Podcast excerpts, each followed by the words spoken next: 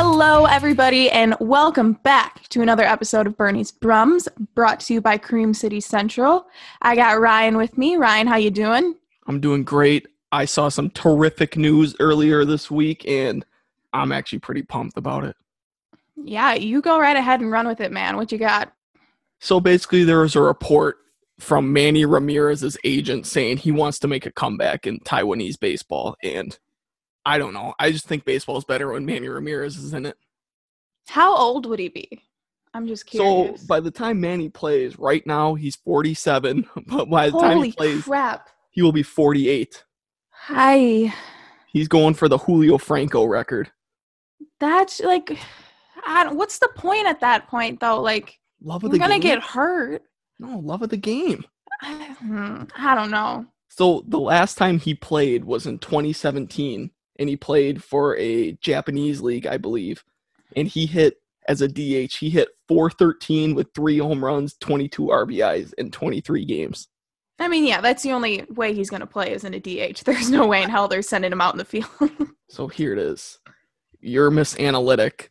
Hmm. If Manny Ramirez starts tearing it up in the Taiwanese baseball league, chances of coming back? Hmm?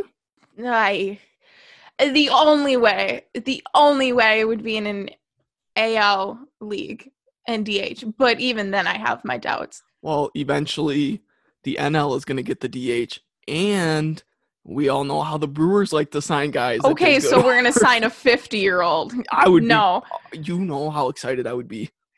I know you'd be thrilled, but why would we sign a 50 year old? We can get we can get a probably cheaper 27 year old who does the same thing for Give way me- cheaper. Um, but yeah, but we're not talking about merchandise sales. Give me all the Manny Ramirez merch.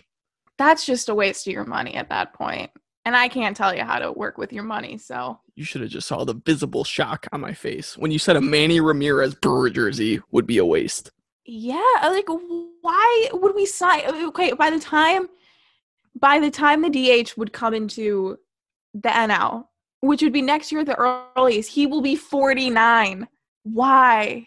I could see There's no upside in that. He came back at 50 and was still Oh, hitting God. homers. That would be awesome. Are you kidding me? I don't care how old he is. If he's productive, I want him on my team. Yeah, but he's productive in Taiwan. That's a completely like MLB pitchers are way harder than Taiwanese pitchers. I don't know. Eric Thames made the transition look pretty easy. Well, Eric Thames is different. And also, may I add, like 20 years younger. Still, you can easily make adjustments at like 30 than you can at 48. if it wasn't for all of the, you know, off field issues that Manny had, he's a Hall of Famer. And I don't know. You can't take the skill out of him. This is a dead cause. Why are we talking about this? Uh, I don't know. Just a little pick me up. I loved seeing it. I like nostalgia. And, you know, seeing Manny Ramirez's name really kind of gets me pumped. Well, you know what I like? what? I like prospects. That was a Oh. segue right there. Um, be proud of me. Um, we got an interview with Zack Brown, uh, Brewers pitcher in the organization, and we had a really good interview. And he's got a lot of upside in the game. Uh, he had a down year last year, but Brewers are very confident he's going to bounce back. And yeah, we were lucky enough to be able to talk with him. I mean, I would definitely say top five pitching prospect in the system. I mean, he's the number three prospect in our system. so naturally, he does fall under top five. Well, is that entire system or is that Yes. just pitchers? top 30 top Oh, 30 of the entire system i think at oh, I didn't. least that's what fangraphs had said Oh, okay. Because like MLB.com has them a little bit lower, but I mean, depending on where you go to, it doesn't really matter, I guess. either way he's a top notch kid and uh, one of my favorite things i was looking at some of his scouting reports and from the 2021 one of the biggest things that stood out to me was untapped potential which i think explains him to the brim you'll hear him talk about his pitch arsenal a little bit and how he likes to attack hitters and i think that's so true he does have a lot of untapped potential that will hopefully be brought out as a milwaukee brewer I mean, he has the ability to be a very good relief pitcher as well as a good starter. I mean, he could do both. He has what four or five pitches that he throws at all at you know above average levels. Uh, he's got a lot of strikeout potential. Doesn't give up a lot of home runs. I mean, that's exactly what you want out of the bullpen. Exactly. He's got a fastball, curveball uh, type of mentality. Everything's around 93, 95 miles an hour. Um, a deceptive delivery. So he could either be a very good starter or we could really make him a late inning weapon depending on what the Brewers need within the next couple of years. He had a down year last year, but he talked about it. It was more so not that he doesn't have the stuff, it was more that he put so much pressure on himself because he knew he was getting so close to the majors that I think, like he said, he got in his own head a little bit. Exactly. And this kid does have this stuff. Like some of his stuff is really, really good. And you could you could go either way with him. You can throw him in the bullpen or you can throw him out for a start. He's really um, flexible in that way, if you will. Yeah, depending on how the season goes this year, you could see Zack Brown as early as 2020. Oh, for sure. Most likely in a bullpen role, unless there's a myriad of injuries. But there's no doubt that he could, if we have a season, which I think there will be a season, uh, there's no doubt we could see him 2020. I would say he's the most MLB ready prospect, pitching prospect the Brewers have in their system right now. Yeah, for sure. He's definitely one of the top three up there. I don't know. Is Bobby Wahl considered a prospect? Because he's another one, but I he's don't like, know if he's, he's like 34. I don't know.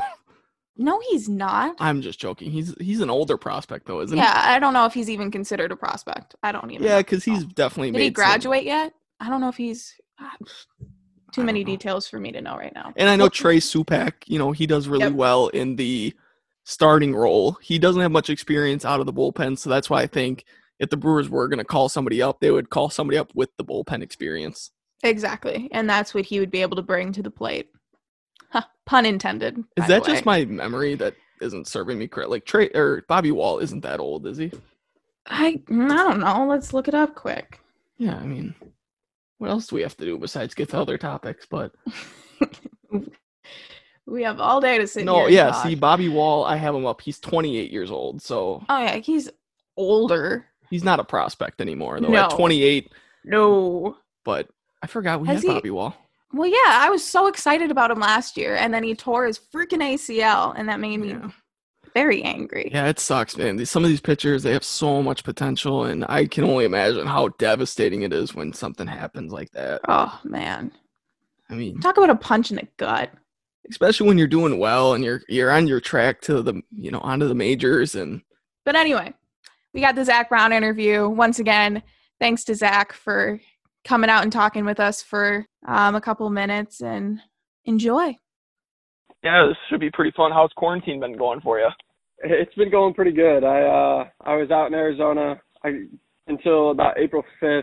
I had our Airbnb lease with a couple of the of the other guys and we stayed out there as long as we could and then it just nothing was going to open up so we all ended up heading back. So I've been in uh in Indiana since then. Okay, so kind of getting into the Brewer stuff and kind of the fun things, talking about baseball. So last year you were in AAA. You were told that you would have to start throwing out of the bullpen rather than starting, something that might be new to you. First off, how do the coaches approach you with that, and how does your mindset have to change coming out of the bullpen? Yeah, so it was kind of a unique situation. We had uh Suter coming back from uh Tommy John and he was making his rehab starts. It just kind of lined up with my start day for his program was my start day. So they kind of obviously he's going to take take that start because he has on the the limited pitch count and you can control control that warm up. And there wasn't much of a conversation. It was just hey, uh we got Suter coming in um, you're going to be on the backside of them, kind of like a tandem deal.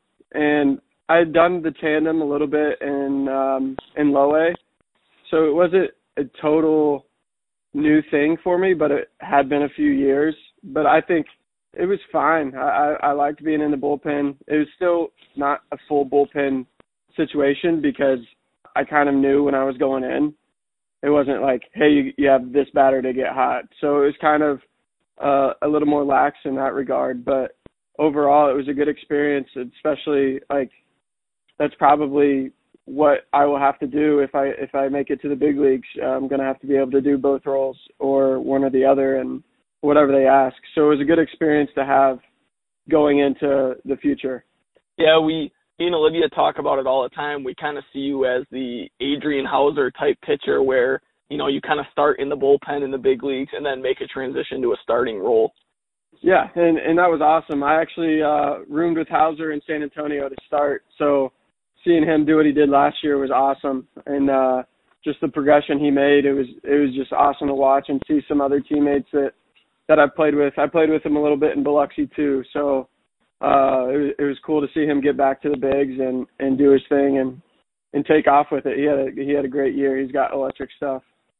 Yeah, for sure. It's, he's definitely a conversation we have often. And going back to you, you know, you're considered one of the top pitching prospects that we have in the Brewers organization. How do you manage your own expectations and goals aside from what other outside forces um, expect from you? Yeah, I think I set some pretty lofty goals of myself, and that kind of it could have played a factor in in in the down year last year. Of just like what do I need to do to get to Milwaukee instead of just being myself. Um, and I I think I put in just enough pressure on myself that the the outside stuff doesn't really like like no one's really going to put more pressure on me than myself, which could be a downfall, but it, I think it also drives you to to get better. So for me to to just go out and pitch and and deal with what I have internally is going to be the bigger challenge than what's going on around me. Yeah, there's no doubt about that. And you know, being in the Brewers organization, um, they seem to have a philosophy once David Stearns took over that everything kind of trickles down where you start one philosophy um, at the big league club and every single level below it follows it. So how much contact do you have with a guy like Tom Flanagan or people within the major league club um, to kind of coordinate those ideas? Yeah, so most of that stuff for us doesn't I mean it it probably comes directly like from Tom and he just oversees it, but um like our pitching coordinators, we have we're in touch with them a lot. They'll make their rounds through all the the affiliates to make sure like we're doing what we need to do every day to to put a good product on the field for ourselves and for the team and the organization and just to to get that that process going in low A or or in rookie ball whatever it is um that that's been huge because you know what they want to see and you know what you need to do to to be able to let them see that so that communication factor has been been awesome they they let you know exactly what you want to do or what you need to do and and I fully believe that does come from Stearns all the way down. Um, they're very open, and um, they just kind of let you do what you're good at doing, and then adjust from there. Yeah, did David Stearns? I'm trying to remember correctly. Did he take over while you? Because you've been in the organization for a while now. Did yeah, he, he take was, over in the middle of your career with the Brewers? I think it was right before. I think it I don't know the exact year that he took over, but I want to say it was 14 or 15, and I got drafted in 16. So um, all of that's been instilled from day one for me, from from the top down. You know, you're a minor league pitcher right now on the cups of being at the big league level. To the fans and you know Brewer fans out there that haven't heard of you and never looked at your stats, how would you describe your pitching style and arsenal?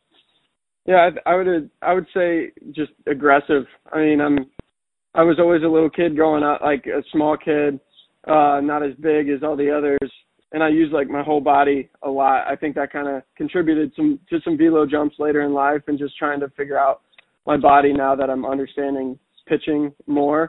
Um, so I think yeah, I, I might look a little more aggressive uh, pitch by pitch than some other guys.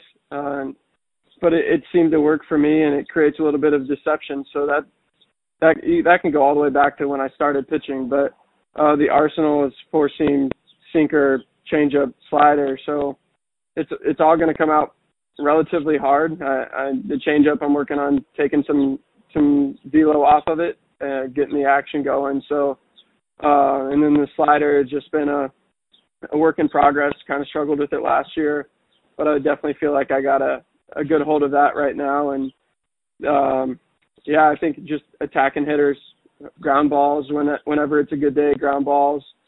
Um, and then when it's in the air, it could it could become an issue, but that's where I have to to keep the ball down, and and then I'll still be working up in the zone with the four seam whenever whenever the time calls for it. So you said you throw a sinker, which in my opinion is one of the most effective pitches when thrown correctly that any pitcher can have in their arsenal, just from its ground ball strength. Is there a guy that you look to or have you know looked to seeing how they've thrown the ball to get an effective sinker?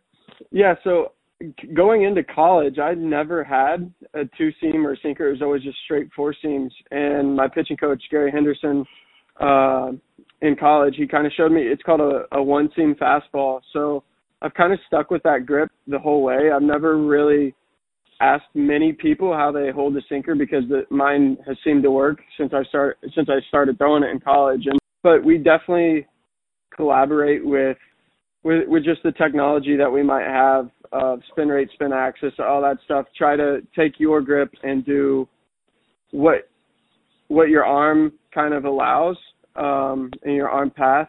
So that's been a huge huge plus for me just to understand that pitch a little bit more, just to collaborate with with pitching coaches, other pitchers, just to see maybe how they hold their two seam, just to see and mess around with it. But I've stuck with that one seam for um, with I got on campus fall of 13, so that's that's kind of when I learned it. So it's seven years going. Relatively new pitch for me if you want to look at the whole broad aspect of baseball, but I feel really comfortable with it and and always up to see what other guys have possibly. Yeah, speaking of, you were just talking about kind of building different pitches, and uh, a couple years ago when the Brewers did their spring training facility, they added that pitching lab, which is I think crazy cool. Have you been able to utilize it, and if so, what part of it has stood out the most useful for you? Yeah, we I definitely have. They they definitely um, put us onto that. Um, if you're interested in going, or even if you just want to get in there and see what it's like. So I think going in there for me was learning pitches and and learning what hand positions might work. We're able to to slow some things down, which is awesome. You could get it immediate feedback, which is really cool because you don't get that in games really. So if you might feel a little early on something or your hand position's weird, you can check it out right there, which is the benefit for everyone because I know not every pitcher is the same, but um, pitch types and, and pitcher types, you could maybe find something with one guy and then maybe take it over to another guy and be like, hey, this worked for him. Maybe try it out and see how it feels. So just the uh, way that we're able to use all that technology has been really cool. With all that technology, I, could, I, I can imagine it being a little bit tough to not overanalyze yourself, though. Yeah, absolutely. You're you're going in there to learn, but you also have to have a mindset of sticking with who you are and sticking with what has been a, a good pitch or or good pitches, and taking all the technology and deciphering what you actually want and what you need because not everything not everyone's going to use all the technology we have. So you need to figure out for me especially what i wanted to get out of that experience in the lab. So that just goes back to to the base that you have of the pitcher you are like what what do you need to see out of these numbers or what do you need to see out of out of this video and and just take from there is that one of the challenges um, kind of growing up in an analytic age of baseball of like trying to weed out what you can use and what's not useful for you? Absolutely. Like i i mean whenever i would step on the mound even kind of through college we didn't have any of that data. So it's definitely a learning experience even for for big leaguers right now um, just try to figure out and refine what they have. And uh, definitely the deciphering of what you want and like picking and choosing that is that is a process that that can take some time and um and hopefully you're able to do that in the off season which a lot of guys have been able to find somewhere that that technology is available and just kind of mess around and and keep learning. Yeah no doubt. And one question i always like to ask especially um minor league players is what is the most what is your like favorite minor league story or the weirdest thing you've encountered um, while being in the minors um, I would say the weirdest might have been in in Biloxi. We had a drone come over our field, and like obviously you're not supposed to have those in in cities like that. So we had to like clear the field. I, I forget for how long, but like we cleared the field and then the drone came back, so we had to clear the field again. It was just a weird experience. It was kind of like it goes back to the technology. Like you've never really had to deal with that. So I, there's rules in place for for umpires to see that and for us to clear the field. So that was probably the weirdest one. But it, my favorite one would be uh, just the whole 18 season in Biloxi as a like entirety. I was pitching really well, and the team meshed really well from day one and we we put together a nice playoff run. So that was probably uh, experience in playoffs is I would say the most like the favorite of all my four and a half years. So the last question we have for you, and this is a question I love to ask, but who is a player you looked up to growing up? Oh, pitchers I really didn't look at too much growing up. I was always like shortstop first. Like I loved pitching, but I loved watching Nomar Garcia Garciaparra. I, I don't know what it was. I think it was just like his his funny name. Like it was a long name. I'm five years old watching baseball. I'm like, wow, that like he does all that fidgety stuff at the plate. Like it was just a cool guy to watch, and I kind of took what I could from him at, from a young age. Like you don't really know baseball to this degree when you're a kid growing up, but you can watch and and take in as much as you as much as a a brain like that could at that time. So that would probably be my favorite player. I never really had a pitcher that I watched a lot and tried to try to emulate. I always used to try to do the Dontrelle Willis wind up because I was a lefty. yep. I mean, you get guys like that that are just so unique. You you want to do it, like go in the backyard and see see what's working. And then I would walk seven people in a row, and I'd have to stop that one. yeah, that's what you're going to run into when you like those guys are. They're uh, very unique, especially left-handed pitchers, and um, he's probably doing that for a very long time. yeah, he probably didn't just pick it up like I did. right, like it's probably a natural movement to him. Oh man, there are some weird like I mean, one of the most famous ones for me, just growing up a Brewer fan, is like seeing the Counsell's, batting stance, and it's like, how is that even comfortable for anybody? Like, right? Yeah, I, I remember that one growing up too. It's like I was always told it doesn't matter how you start, just get in the right positions at the right times. And he's definitely a like one of those guys. Like, what is he doing, waiting on the pitch like that? But but he had a, a long career and, and a productive career, which is awesome. Yeah, I oh, think works. I think exactly. every every kid that grew up playing wiffle ball tried to do the Gary Sheffield, yep, Craig Counsell, and pr- maybe the Ray Durham. Do you remember him where he was all crouched with the bat yep, behind his and, back. Yep. I remember that. Yeah, and then you got like I think it was like Tony Batista that was completely facing the pitcher, and then he would close himself off. Like there's so many stances in baseball that are just like, how are these guys doing this and and putting the wood on the ball at this rate? I mean, at the end of the day, whatever is gonna work. But uh, we want to thank you so much for coming on and talking with us a little bit. Uh, we really appreciate it. And the yeah. last thing to kind of wrap up with is I'll ask you if you have anything you'd like to share with our listeners. Yeah, I mean, this is just a weird time. I think that that is the biggest thing. It's a weird time, and you just gotta to stay safe because for us, we're we're looking to get on the field as soon as possible, and that's the biggest thing. Get some normalcy in our lives. Like I haven't been home at this time of the year since my senior year of high school, so it, it's just weird. I mean, I I've I'm one of many people that have unique situations, and everyone's being impacted in some way, whether it's financially or physically. So I think the biggest thing is just try to stay safe and and treat those treat those essential workers with with respect and and uh, have some pride for what they're doing. Absolutely, man. Once again, thank you so much for coming on and talking with us. Yeah, you got it. Thanks for having me. All right, and we are back. Great interview. Great guy. And we wish him all the best in the system. Yeah, no doubt. Uh, once again, Zack, if you're listening, thanks for talking with us a little bit. And moving on, we had talked a little bit about the potential of there being a major league season this year. And within the last couple of weeks, from what it sounds like, all MLB execs are saying there's like a 97% chance of there being an MLB season in 2020. But it'll just be in a different capacity. And one of the bigger ones that have been talked about is the 10 team divisions, which I'm assuming we'll be playing with the universal DH would be my assumption. Um, but yeah, basically the setup is you have the East, Central, and West, and it's the NL East and the AL East together, and so on and so forth. So, yeah, what are you th- thinking about that? Things are getting weird. They're coming out with some weird concepts here. But this one isn't that weird. There's been some weird ones, and this one is nowhere near close. So I think I was thinking about this a little bit. The only way a season would work, I'm guessing, a shortened schedule. Oh yeah. So by we're making, not playing the World Series in Christmas.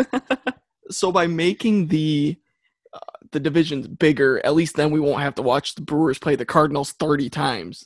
You know. Yeah, but my thing, I don't know. My thing is like I'm a really big fan of having it all in Arizona and Florida because you look at some of these cities like you know places like LA, New York and they have been hit so hard by this pandemic and they're so heavily populated like do we really want even even if it is just nine teams coming through the city like do we really want people constantly traveling through the city like that's the thing or do we all just want to keep them in a central area which would be in Arizona or Florida you know some people that make a lot more money than me are making those decisions i have no idea what they're going to do they're coming out with these concepts and then they don't really tell us where they're going to play. They're just like, all right, this is what we've proposed. And you're like, all right, but what about the other details? Yeah. I mean, there's, I was, um, I was listening to a couple stuff just of what some agents are talking about. And it's like all this stuff that they have to figure out to play a game this season is so extensive. Like they were luckily able to figure out like service time and then the whole thing with the salary, like if we end up playing like let's say we play 81 games, which would be half of a major league season, then players are getting 50% of their salary. And then it's the whole thing about I think it's what is it 60 games for it to be an official major league baseball season for there to be eligibility to have a postseason. So this whole thing is insane. Yeah, but I think at this point all these GMs and owners they can't afford to be in a hole as big as they will if they just have no season at all. And that's the thing, you know, teams depend so much on ticket revenue and gate revenue. And without it, like, I mean, they're still playing, they're still paying major league roster guys partial salaries. Like, major league guys are still getting paid a partial salary. So money's still going out, but not much money is coming in. Yeah, and even if they play games that are just on TV, at least they're getting some revenue, and that's what I believe they're kind of going for. Yeah, and it's interesting. I was watching uh, Trevor Bauer and his agent Rachel Luba have done a great job on talking about some of these issues, and I was watching one of their videos about how playoffs would work, and what a lot of people don't realize is that the players get paid off of gate revenue from the playoffs. They get a percentage of gate revenue. And if we get to the playoffs and there most likely will not be fans in the seats, where are these players getting paid? Because the owners make bank off of TV deals, but it's really going to be a big decision on okay, if we do have a playoffs and there's no fans in the seats, how are we going to pay these players? Because the union's never going to allow them to not be paid. So it'll just be this whole thing is there's so many details to figure out. These businesses they run more so like a small business. Obviously the money that they deal with is so large but they're almost ran as if they're a small business. So it's really confusing about how players are going to get paid per you know team personnel people that work. I, it's it's a mess that i wouldn't want to have to try to figure out and that's the thing like when they said i think initially they're like talking about they'll have a plan by like the end of june and hopefully not starting later than early july and at first i was like man really that long and then I start listening and reading about all this stuff they still have to figure out. And I'm like, that's a pretty short time to figure all of this out. Like, there's a lot of wrinkles to iron out. If you had to bet money, do you oh, think. God. I'm not old enough to bet. do you think there will be baseball this season? And yes. if so, when will it start? Because my guess is I'm thinking July, you know, July 1st through July 4th, somewhere in there. Yeah, I'm thinking there will be baseball baseball, I think, I don't know, I just think there will be a lot of execs are talking about it, and there's definitely not a lack of ideas going out there around how to go about it. And I would agree with you around like July 4th is probably when we'll see at least a shortened spring training to kind of get guys back into quote unquote game mode. And then hopefully by mid July, we're playing games. Well, what's funny about this is, you know, all these major sports leagues are trying to make decisions, but I feel like they're all kind of scared to make the final decision like, oh, we're going to come back at this date because there's going to be so much backlash. I mean, you can't please Oh. everybody. There's always an opposite end of the spectrum and I I mean, nobody's right in the situation. That's what makes it difficult. as much as baseball, like they call it America's pastime and everything, there's still a lot of people out there who want to bash baseball as much as possible. So we're we're this as of right now, we're the most the sport most likely to come back and play any sort of season in 2020. And if we're if we go back and we let's say we have fans in attendance and all of a sudden these uh, positive tests for coronavirus have a spike, it's like there goes baseball and all of our chances for gaining new fans. Like there goes all hope because people are going to hate us for starting a second wing of the pandemic. Well, and another thing is, I know the NBA talked about it where they don't want to do a new season until there's universal testing. These sports leagues could get testing as easily as they want, but I think it's just a bad look if they're the only Oh, it's a can get- terrible look. then that's what they don't want to do because you know they have the ability to do that. I mean, they did it in the NBA when this thing first started. Yeah, like that's a terrible look because half of the half of the clinics in the country right now like can't even get tests. They have like test pending. Yeah. Yeah, that'd be an awful look. They could never do that. But what's interesting to me about this 10 team division is the Brewers are going to have it up against them. I mean, they are in a tough division.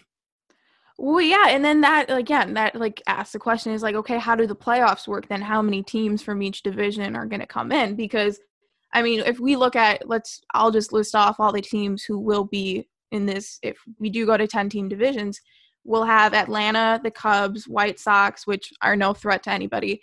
Whoa, whoa, whoa. The They're no Sox, threat. They made some moves this year. No, they're never a threat. I, no, I have no faith in them. Um, moving on, Cincinnati, Cleveland, Detroit, Not Kansas. City. Yeah, Not no, a not a threat. at all. Kansas City, Mm. um, us, Minnesota, and St. Louis.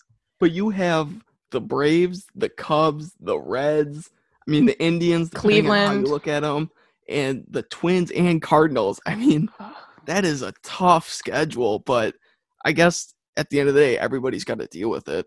I mean, yeah, but I mean, we talk about like, if you look at the East, though, it's like Baltimore, Boston, okay, Miami, the Mets, Yankees, Philadelphia, Pittsburgh, Tampa Bay, Toronto, and Washington. It's like, I don't know.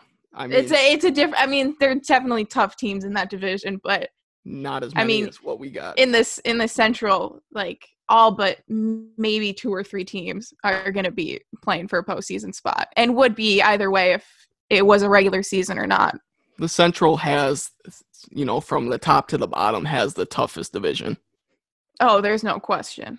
I don't know how the Brewers would stack up because this season is so what if because they're it is pending on how some of these new guys perform. So I mean, I couldn't predict that they would win it, but I do. And think, that and like in two though is like we've had and I get it like the pitchers they're all major league athletes like they'll figure it out. But also at the same time is like these pitchers have been in off season mode now for months, more months than they ever have been before. It's like okay, are these pitchers going to come in and be able to perform the same for as long? Like there's just questions to be asked and obviously you have to be careful with these guys because if you do make it into the playoffs and you're extended out even more, that's more innings they're throwing. So it's just, I mean, again, there are people on a payroll getting paid more than I will ever get paid to figure this out, but definitely a lot of questions to be answered. yeah, but you never know what these guys are doing in the off season. A lot of the guys that we've talked to personally have been saying they're staying in shape. They're still ready to play whenever. So Yeah. I, I trust that these professional athletes can stay in somewhat of a game shape. Um, I mean, they've been doing it their whole lives, so I. Well, I'm not even talking. I'm I'm talking about like staying in game shape for too long, because I, I truly think there is. We should talk about this at one point, but I about- truly think the dip in Jeremy Jeffress's performance last year was due to all the innings he pitched in the postseason because he had never pitched that many innings before in his career. There's a huge spike in innings for him, and I, I truly believe that contributed to his lack of performance in 2019. I miss that guy. That guy was lights out in 2018. He was so much fun to miss watch. him. I miss his like when his song came on, "Fireman" by Lil Wayne. It's like, oh, you knew things were about to get going. Well, and that guy, I mean, he was intense. He was fun. He was just fun to watch. One of my favorite closers in a while. Don't say closers, man. Why? He didn't. He he, he just uh, he pitched in the seventh, eighth, and ninth inning. He's not a closer. He was a late inning inning eater. in 2018, I use he was our closer. Craig Counsell's terms. He was in he was an out getter, a late inning out getter. In 2018, you can't tell me he wasn't our closer. We had three close. If okay, if we want to talk in terms of closers, we had Josh Hader who closed out games, Jeremy Jeffress closed out games, and towards the end of it, Corey Knebel also closed out games. I don't know. Jeffress was the most dominant out of those three. I mean, we we could sit and argue that all day, but 129 ERA and 70. no, I'm not saying he wasn't dominant. No, I'm I'm just I mean, it depends on what you look at and again, it depends on the part of the lineup you're facing and Well, you know what I look at. ERA, which Okay, so tell me this. You know how you hate when I say ERA, strikeouts, whip, whatever. You hate all of those numbers. it's not that I So okay. the problem yeah, you is could say I hate him. when I look at all the numbers that I like to look at, as opposed to what you look at, we come to the same conclusion on the players almost all of the time. Mm, debatable. There are, I would say, the players. No, I would argue the players that are on the Brewers because the Brewers very much think how. I, at least I assume they think how I think, being analytically advanced as they are. But I like that's the thing though. Like I never even look at one stat. I look at everything, man. Well, so do I. I mean, I don't just look at a 3.8 ERA and say that that guy was below average or average. A lot of times when you look at all the numbers, you can get the same opinion on a player. Eh, disagree. Don't tell me your Uh, stats no. are better than mine.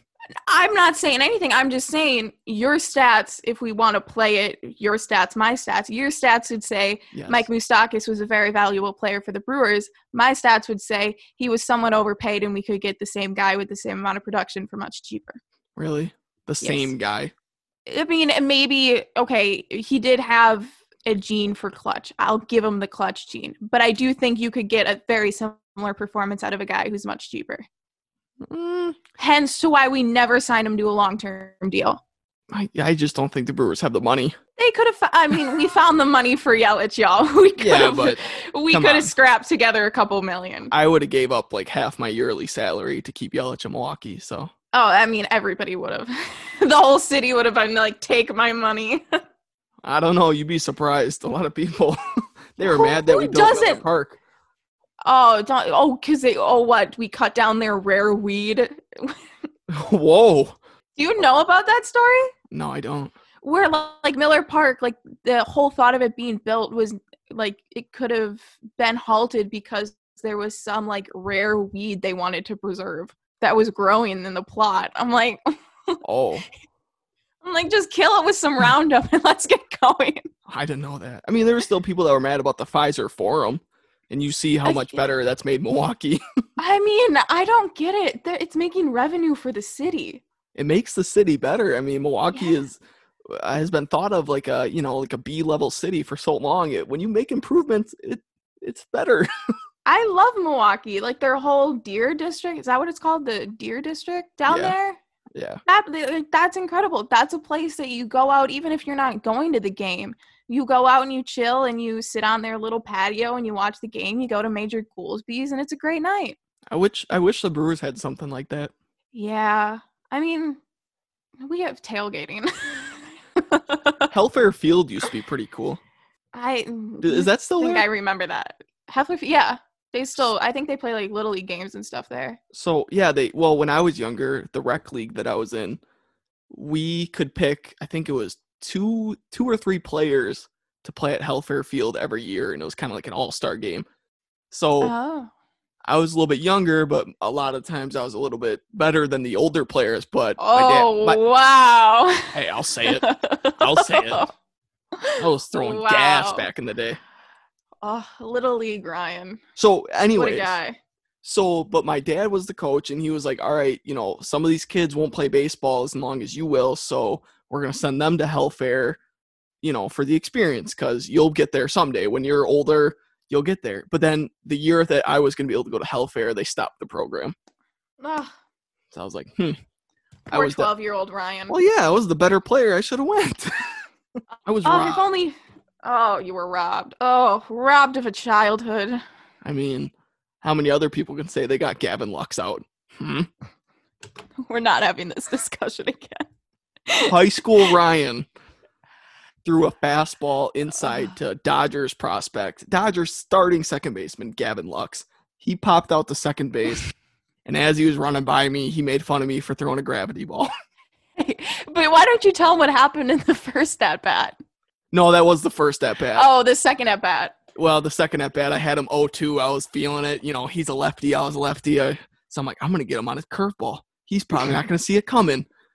I, I hung that curve, and he just roped, roped a triple right off the wall. He almost put that thing over. It was, I think, off the bat, it was like 110 miles an hour. That thing was hit so hard I couldn't even see it. But I still got him out.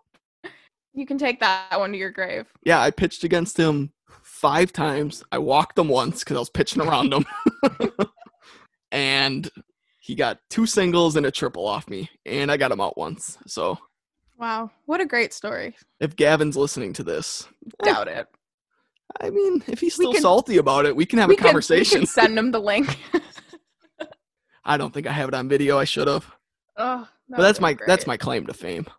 Well, congratulations. I know it's not a great one, but it's nowhere near great. still hit 750 off me. But I mean, and then I mean to make it worse, he did make fun of my fastball for being like a changeup. I mean, I he said it, not me. I mean, I'm not gonna lie with him. I mean, I wasn't humming hard. Huh? What can a five six lefty do? Not much. Easy. I said it. You can't. Oh, okay. All right. Well, moving on, the last topic. Um, may I say, I just love when Yelich goes on Twitter and starts ripping people apart. And it's not even ripping people apart, it's more so like being extremely sarcastic and just like, what's the bitter? That's not the correct term. I'm trying to think of the word and it's not coming to me, I just think he's bored. also very true. No, but like he's had some great Twitter moments, like the Relax Roxanne, obviously a classic. He's Yeah, just very awesome. like I'm trying to think of the word. Like it's not hostile. No, he's a little sarcastic, and I mean, yeah, he goes on there because he knows people are gonna be dumb and try to argue with him, and he, I think he likes that. He thinks it's. oh funny. yeah, yeah. I'm sure he got a big laugh out of it. But it's I think funny. it's funny. and like the whole thing is like people were like well what did you do what was the adjustment that you made that made your launch angle first of all if you ever want to get him immediately to stop listening to you is say the word launch angle He doesn't care. um he'll block you out immediately however people are like what was the adjustment that you made and i'm like sitting there and i'm scrolling through i'm like people he's talked about it in every single interview he has done since Literally- he won 2018 mvp All he says is he stood up a little bit straighter at the plate. But it makes sense though. well, it does, but because his bat has always stayed in the zone for a very long time, his whole career. But because he stood up straighter, the, his bat stays in the zone so much longer, no matter where the pitch is pitched. That's kind of redundant. and he is able, because of that, to strike the ball at ideal timing every single time. He, You're- he so given a greater chance to strike the ball at the meat of the ball wait, given a greater chance by doing that. wait. What? Are you telling me Christian Yelich is a good hitter? I know, crazy. But what bothers me is he'll tell people what he did, and then you got people on Twitter arguing with him about exactly. that's, Yeah. about that's not what he did.